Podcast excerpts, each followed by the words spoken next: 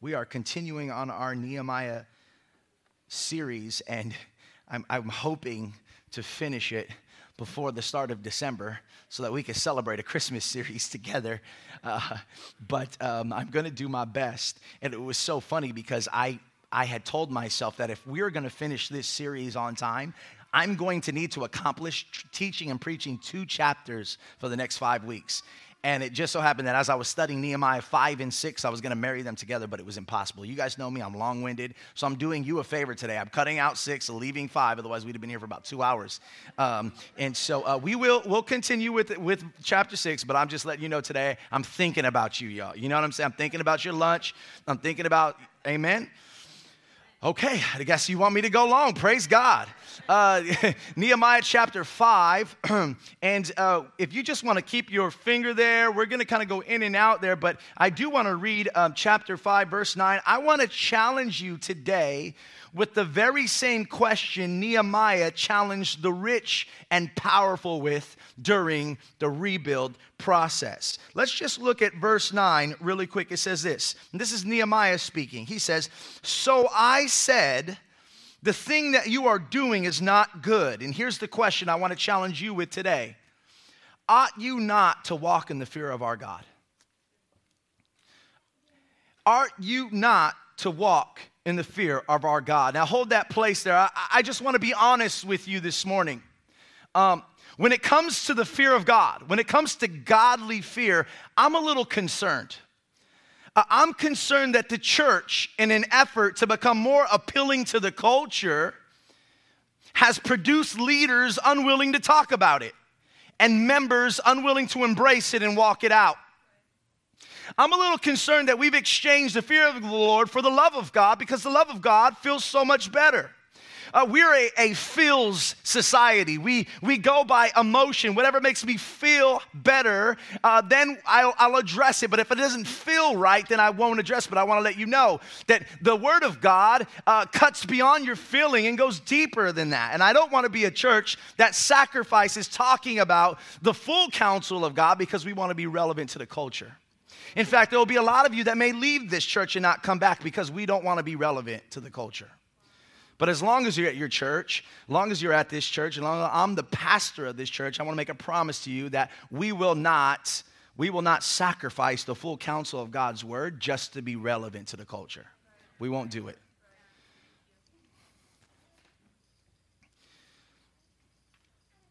I want you to hear this uh, Christianity absent the fear of God is a self centered Christianity.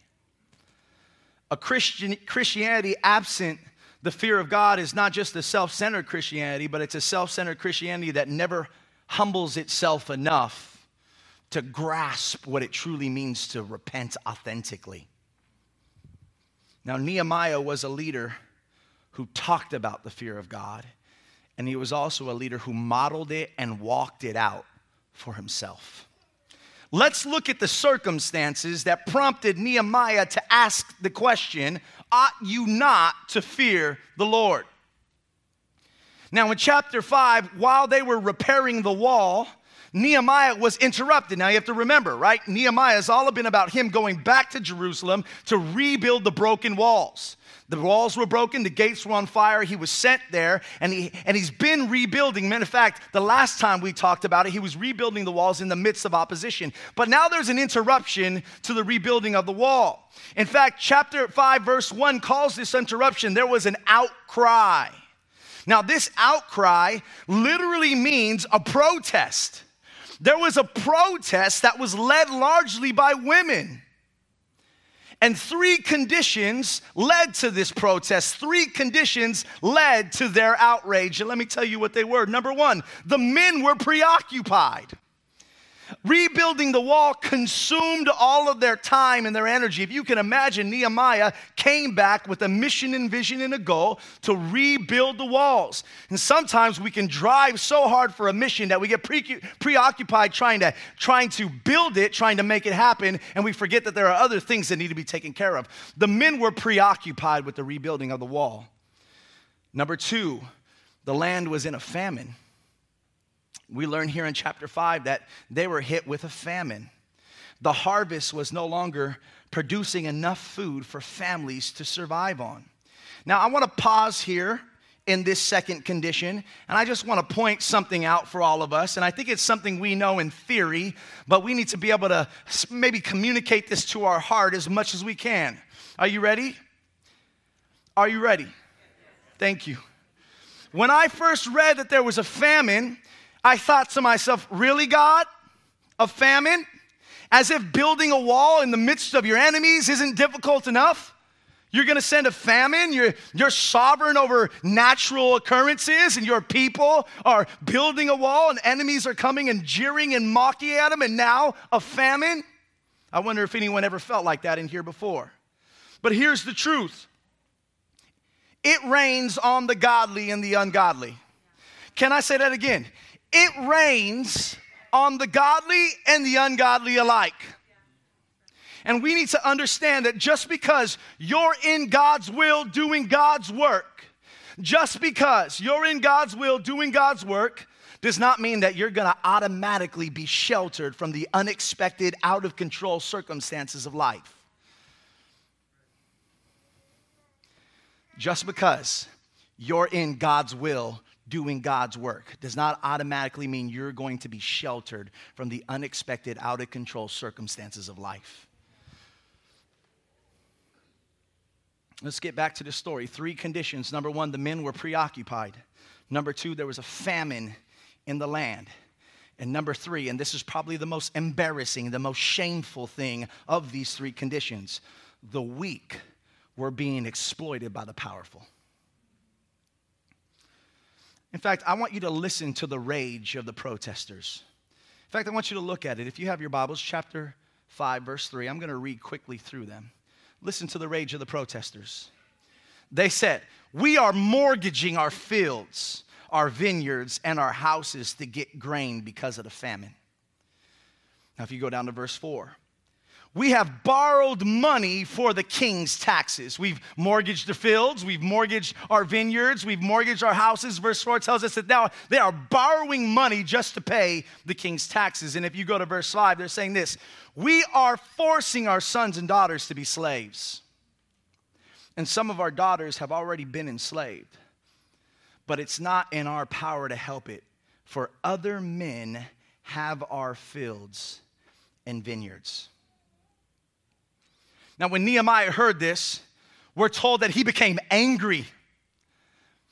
When Nehemiah heard the protest and when he heard the subject of what they were protesting, we're told that he became angry. But here's what we're also told we're told that he became angry and he took counsel with himself. Now, I love this, and this is another side note, but I really love these side notes about scripture. You see, I believe Nehemiah was angry, but he didn't sin in his anger. You know, you can be angry, but you don't have, you, there's a way to be angry, but you don't sin in your anger. In fact, there's a godly anger that you can carry. It's okay to be angry, but scripture says just don't sin in your anger. Nehemiah became angry, but I believe he didn't sin in his anger. Why? Because he took the time, ready, to pause, to process, and then to respond. To pause, to process, and then respond. Now, if you're anything like me, you'll admit that a lot of times, uh, many of us, when we become angry, we skip the pause and the process and we go straight to the response, don't we? Oh, come on, don't we? I see some of your Facebooks. Uh, you, you just vomit all over the place. Uh, as Christians, I think we disqualify our testimony when we begin to speak before we process. You're not supposed to sound like the world. And you're not supposed to look like them. And I'm not saying that, I'm not trying to create this hierarchy, but there's something inside of you that's supposed to be able to pause, process, and pray, and then respond. You could be angry, but just don't be angry in your sin. And this is the surest way to sin in your anger and discredit your position, no matter how justified you are in your anger. Because sometimes the more justified you are, the louder you get. But just because you're justified in your anger doesn't give you the right to not pause and process, respond. Now, after processing, Nehemiah, he responds. and he responds in a way that us today, especially in America, would probably be really offended by. Nehemiah responds by calling an assembly together. You ready for this? So that he could publicly rebuke those who had taken advantage of these people. Can you imagine that? Can you imagine if I just called a Sunday service together? There's about 150 of you in here, and I, there was about 20 of you in here that needed to be rebuked. And I just said, Hey, I just want to let you know Carl, Susie, Wendy, Johnny, please stand up. We're going to publicly rebuke you because what you're doing is wrong. But here's the thing is if you are offending publicly, then you need to be rebuked publicly. I'm going to go off on a little bit of a side note, but I think in the New Testament, call me crazy, but in the New Testament, there's something called church discipline, and America doesn't do that. We don't do that no more. We don't practice that one because nobody likes to be disciplined, nobody likes to be rebuked. In fact, if you feel a rebuke or you feel a discipline, you might just try another church right? And that's what we call the cruise liner Christianity. The Christianity that says, well, I'm just going to find the church that's just a, I could just hide in, I could just ride in, I could eat whenever I want to eat, I could leave whenever I want to leave, sleep whenever I want to sleep. But I want to let you know is that some of we need, and I'm not talking about, guys, I'm not talking about abuse. I'm not talking about pastoral abuse. I'm simply talking about is this ability in your walk with Christ to allow people in close enough to discipline you and to take it, to process it, to think about it. So Nehemiah, he calls an assembly together and he publicly rebukes those who took advantage of the people. I want you guys to look. We're going to read verses 8 and 9. And while you're reading along with me, you'll probably notice that I might be cut pasting. I'm just simply trying to get it I'm trying, I'm getting the essence of the verse. There's a, I don't want to take too much time this morning, um, but if you could follow along, basically, we're going to read verses 8 and 9 of chapter 5. This is how Nehemiah responds. He publicly rebukes those um, that have been taking advantage of the weak. This is what he says He says, You are extracting interest, each from his, and I want to emphasize, brother. He continues, We, as far as we are able, have bought back our Jewish, there it is, brothers who have been sold to the nations. But even you, but you even sell your brothers that they may be sold to us. And he says, The thing that you are doing is not good. Ought you not to walk in the fear of our God to prevent the taunts of the nations, our enemies? Now, I want you to see this. Nehemiah drops what I call three bombs. He brings together a, an assembly he publicly rebukes the offenders and he drops three bombs on them. Number one, he emphasizes the fact that the people who are being taken advantage of are not strangers, but they're brothers. Notice how he uses the word brothers. He's emphasizing on purpose. These are fellow citizens of Israel, these are God's people. They're our people, and we're taking advantage of our people, and we're mistreating our people. And the second bomb he drops, he points out the obvious hypocrisy. Are you ready for this? He says, We are becoming a nation that buys its people back from Persian slavery only to enslave them again in Jerusalem for ourselves. And finally, this is what I call the atomic bomb. He drops it for last. He tells the offenders, the only way that you're capable of exploiting the weak is because you lack the fear of God. The only reason why you're able to do this is because you lack the restraint that comes from being governed by the fear of God. Now, I, I, want you to see this. What Nehemiah is getting at is profoundly challenging and still applies to us today. The way we treat one another as God's people directly will affect the way the nations see the goodness of God. The way we treat one another as God's people will directly affect the way the nations see God. So, ought we not to walk in the fear of our God to prevent the taunts of the nations?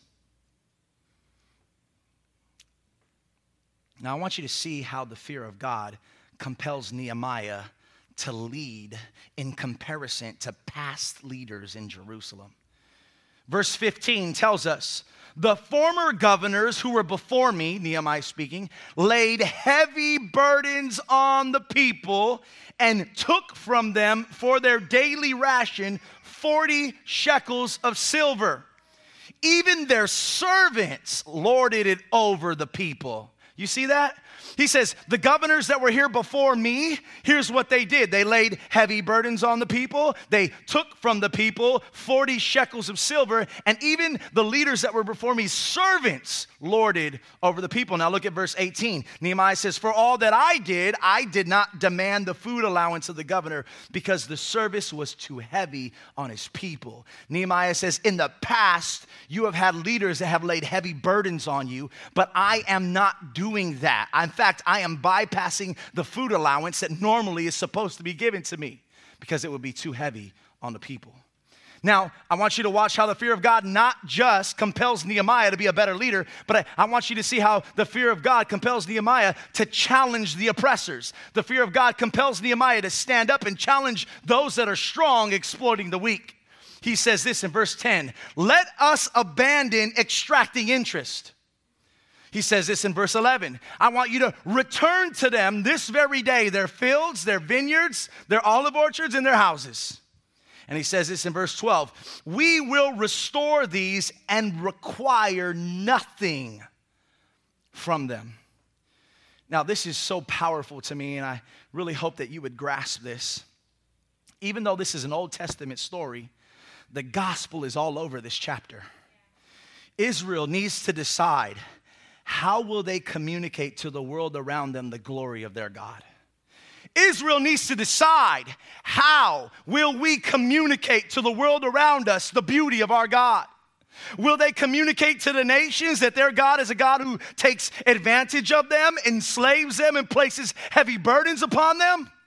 Or will they communicate to the nations that the God they serve is a God who redeems, a God who buys them back out of slavery, restores them freely, and has no expectation of anything in return? I can see you don't get the gospel.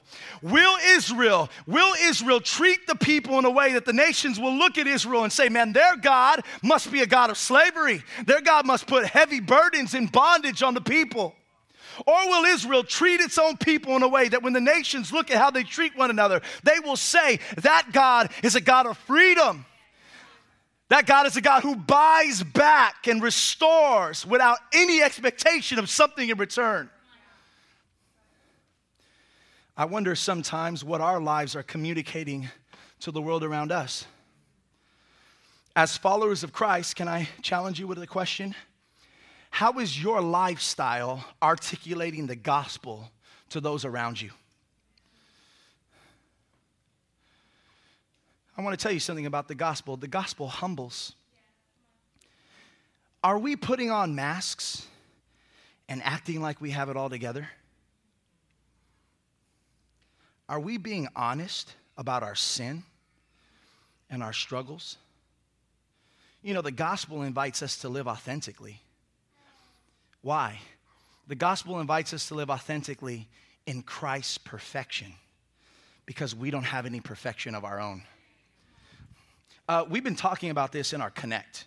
And so it's we've been developing. But you come to your connect and it's just all happy and joy and, and, and, and nobody really wants to share their sin or nobody really wants to talk about it. And I get it. You're fearful. You don't want people talking about you. But here's what I'm saying. What are we communicating about our understanding of the gospel if we can't be authentic with our lives? You know we're communicating? You don't get the gospel because you think you earn. You think, you think it's good to wear a mask and to live inauthentic lives. And nobody wants, nobody wants to be a part of fake church. And so if someone comes into a connect because they're going through something, they sit down, everyone's saying, well, God's this, this, and that, and, that. and that's great. And sometimes God, but nobody wants to be honest. And so that person shrinks back and says, well, you're not going to share, then I'm not going to share. And what we do is we teach newcomers just to be fake. And I, you know, we joke fake it till you make it, but I'm going to tell you something. The gospel says you be real. Want to know why? Because you're not living in your own perfection. You're living in the perfection of Christ.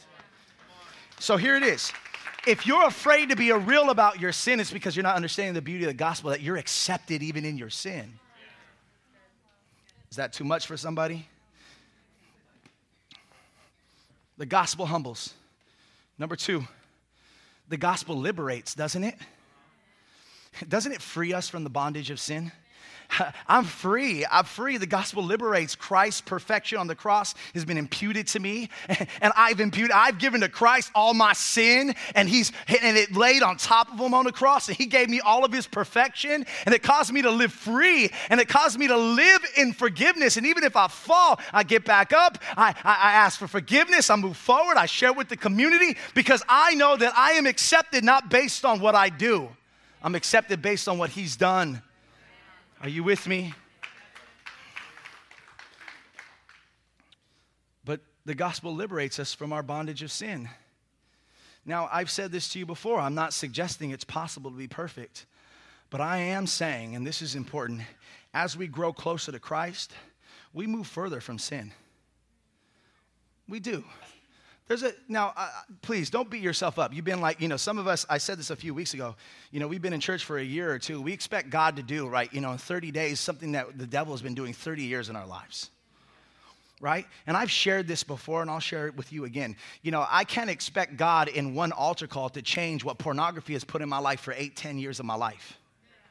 Now, I know he's a miracle worker. I know he can do whatever he wants. I know in that moment, if he wanted to restore everything, he could. But God is a God of process. God, God is interested in cultivating something inside you versus giving it to you right away. Uh, he's into, he, he wants to cultivate a humility. He wants to cultivate not a hierarchy of Christians that say the haves and the have nots, but a Christian that says, you know, I've been through the battle too, but I've walked with the Lord. I understand what it means to battle with my freedom, I understand what it means to battle with my bondage. But we do, we do serve a God who does liberate us from our bondage. Are you with me? I want you to see this. The gospel humbles, the gospel liberates, and the gospel is a gift. Some of us look so tired. Uh, you're, you're striving and you're trying to earn something God has already given to you for free. You're just so tired. And the world looks at you and says, if that's Christianity, I don't want, I don't want that at all. You look beat up. right? And you know who the ones that are that way? It's, it's not the ones that are all in for the Lord or the ones that are all in the world. It's that person that's like this. It's just, look, it's just heavy. It's just not fun. It's just, it's like, yo, I wish you were cold. I wish you were hot, but you're in this middle place. I want you to let you know if your Christianity feels like a burden, you're carrying something more than the gospel. Now, here's what I want to say Christianity isn't all cakes and pies. But the beauty of the gospel should center us so that when it becomes heavy, we take a look at the cross and we take a look at the gospel. We preach the gospel to ourselves and we feel the release that should come from knowing that Christ's perfection has been given to us. And there's nothing I can do on my own to earn it, to deserve it and I should just be happy and free in knowing that He's been giving it to me. Are you with me? We look so tired, don't we? Oh, brother, you know, just battling this week. And just, you know, barely holding on. Ever since I've been in Christ, it's been hell. It's like, wait, did Christ deliver you from hell or did he bring you to hell? I don't get it. I'm just like, it's been hell since I've been a Christian. I'll tell you, now, be honest, be real. We battle, we struggle, but I want you to know that the, the gospel itself is freeing. And if we, if we need to anchor ourselves back on the gospel, and so here's what the battle is for Christianity it's always to make sure that the gospel isn't being replaced by works or legalism or performance or masks or acting. And so wherever in that place, here's the real battle. The battle is to exchange that back with the gospel again. Because sometimes we do get off centered. When you're feeling like you're in a striving place, you're in a working place, you're feeling like uh, you said you're a Christian, but you're feeling all of this way, it's probably because the, the gospel isn't your anchor anymore. So go back to that. I, got, I could go so much into this. It's just I, something else of this, and this is going to be a total side note. It has nothing to do with Nehemiah, but also sometimes some of you, your destiny is your is your gospel anchor. And so when you're not, when you're feeling like you're useless, you're broken because you put your identity in doing things. When you haven't, you haven't found your career, you haven't found your, what's, you know, you, you haven't found your goal, you haven't attained this great thing in life, and it's just breaking you, and it's even, it's weighing on you, and you're not performing the way you know, you're not activating your gift in the way you should. And I get it, as a church, we say all those things, but not at the exchange of the gospel as your center. Are you with me? And so all I'm asking is that you're, all I'm asking is that you would put the gospel back in its center place.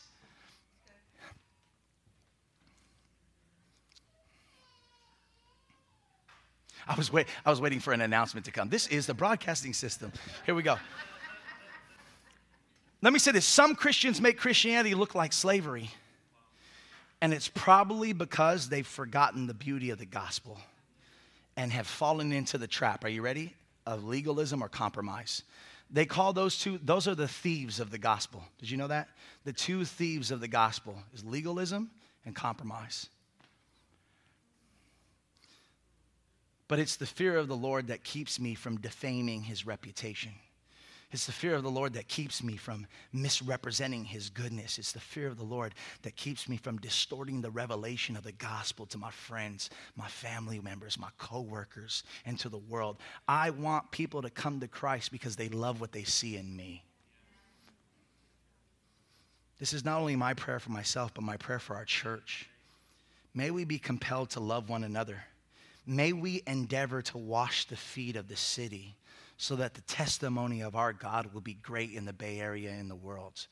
You know, may unbelievers look at Inspired Church and say, you know what, there's a community that just served us and didn't ask for anything in return.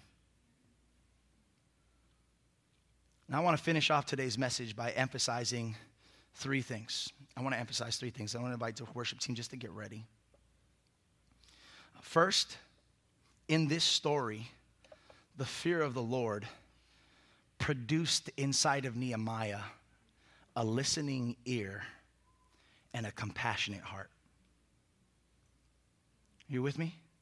The fear of the Lord produced inside of Nehemiah a listening ear and a compassionate heart. Can I take you back to something? Do you remember the conditions that led to the protest? Do you remember the conditions that led uh, to the outrage? I want, you, I want to show you the equation that led to the outrage. Number one, it was pre- preoccupied men plus famine in the land plus the exploitation of the weak, and that all equaled a desperate cry. Are you with me? Preoccupied men plus famine in the land plus the exploitation of the weak, it all equaled a desperate cry. Now, I want you to follow me here. Outcries come from places of pain. Outcries come from church, outcries come from places of pain. Let me explain this. Most of the injustices that we see stem from the strong exploiting the weak. But because Nehemiah feared God, he felt compelled to advocate for the weak. We're not good at this. Because Nehemiah feared God, he felt compelled to advocate for those that have suffered injustice. And as Christ Church, we should be careful. Are you with me? We should be careful to meet pain and outrage with compassion and understanding. We should be careful to meet pain and outrage of certain communities with compassion and understanding. And here's the kicker even if we disagree or become uncomfortable with the way that outcry is being made manifest. I don't think, I, you know what, I just, you're on the freeway, it's been a long day at work. Some of you might know where I'm going to go, some of you might not. Some of you might not come back to church for this. And I'm not a political pastor, but I'm a pastor that speaks what I feel the Lord's word speaks into every factor of life, including politics. You're on your, you're on your way home for work, it's been long, and all of a sudden the freeway comes to a halt. And you can't move, and you can't get home to see your family, and you're stuck there, and you're angry, and I know, and you're frustrated. You wish you can just go home, and then you all of a sudden you realize that the freeway is being blocked because there is outrage in the city. There's protests going on. Yeah, I know, again, this is going to step on your toes, but let me just say we have to be careful as Christians to meet outrage with the compassion of Christ, even if we're not particularly excited about the way it's manifesting itself. Here's what Nehemiah did he stopped and he listened to the cry of those that were being exploited by the majority. Are you with me? He listened to the cry. We should listen to the cry. We should advocate for the weak. You know, God loves both the weak and the strong. Did you know God loves the majority and the minority? Some of you might think if you read scripture, well, I think He loves the minority more than the majority. I think He loves the weak more than the strong. Why does it look like sometimes He, he chastises the rich and He sides with the poor? He loves them both. So what's the catch? Because God knows it's the rich that have the resources and the poor that doesn't. God knows it's the majority that has the resources, the minority that doesn't. So a lot of times God isn't picking a side. He's advocating for justice and fairness and righteousness because human nature deprived by sin always wants to take advantage of somebody.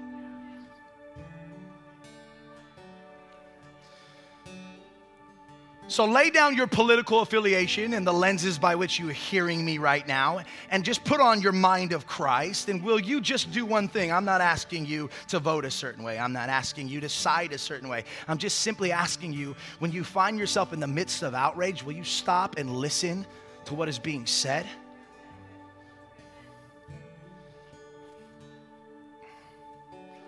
Secondly, in the story, the fear of the Lord doesn't just compel Nehemiah to stop and listen, but the fear of the Lord, the fear of the Lord connects those. The fear of the Lord, I'm sorry, corrects those who are failing to love one another. I want you to listen to this. Listen to what Jesus says in the Gospel of John, and we're almost finished. John 13, 35. By this, everyone will know you are my disciples if you love one another. Now look at 1 John chapter 4, verse 20. If anyone says, I love God, but hates his brother, he's a liar. For anyone who does not love his brother, whom he has seen, cannot love God, whom he has not seen. As Christ Church, we should repent from tribalism. We should repent from competition. And we should learn to love one another. We should practice cultivating what I call unusual community. Because in Christ, people who have no business coming together come together. Because, see, what, what we're told is that Christ, he, he brings down the, the dividing wall of separation. And he takes these two groups that were once vehement, other words, opposite, that were opposed to one another, and he joins them in the body of Christ as one. Finally,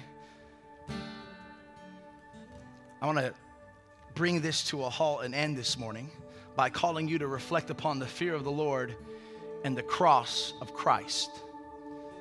I want you to listen to what John Brown wrote. The fear of the Lord and the cross of Christ. Listen to this. Nothing is so well fitted to put the fear of God, which will preserve men from offending him, into the heart as an enlightened view of the cross of Christ. There shines spotless holiness, inflexible justice, incomprehensible wisdom, omnipotent power, and holy love. None of these excellencies darken or eclipse the other, but every one of them rather gives luster to the rest. He continues, they mingle their beams and shine with united eternal splendor. The just judge the merciful Father, the wise governor. Nowhere does justice appear so awful, mercy so amiable, or wisdom so profound than in the cross of Christ. I want to say that again. They mingle their beams and shine with united eternal splendor. The just judge, the merciful Father, the wise governor. Nowhere does justice appear so awful than the cross so uh, nowhere does mercy so amiable than the cross or wisdom so profound. It's the cross of Christ that compels us to love him and fear him. Not the kind of fear that brings dread and terror. The gospel doesn't create that kind of fear in our hearts. But the fear of the Lord is the fear that we might grieve the one we love. It's the fear that humbles us and opens us up to obeying His will in ways we could never imagine.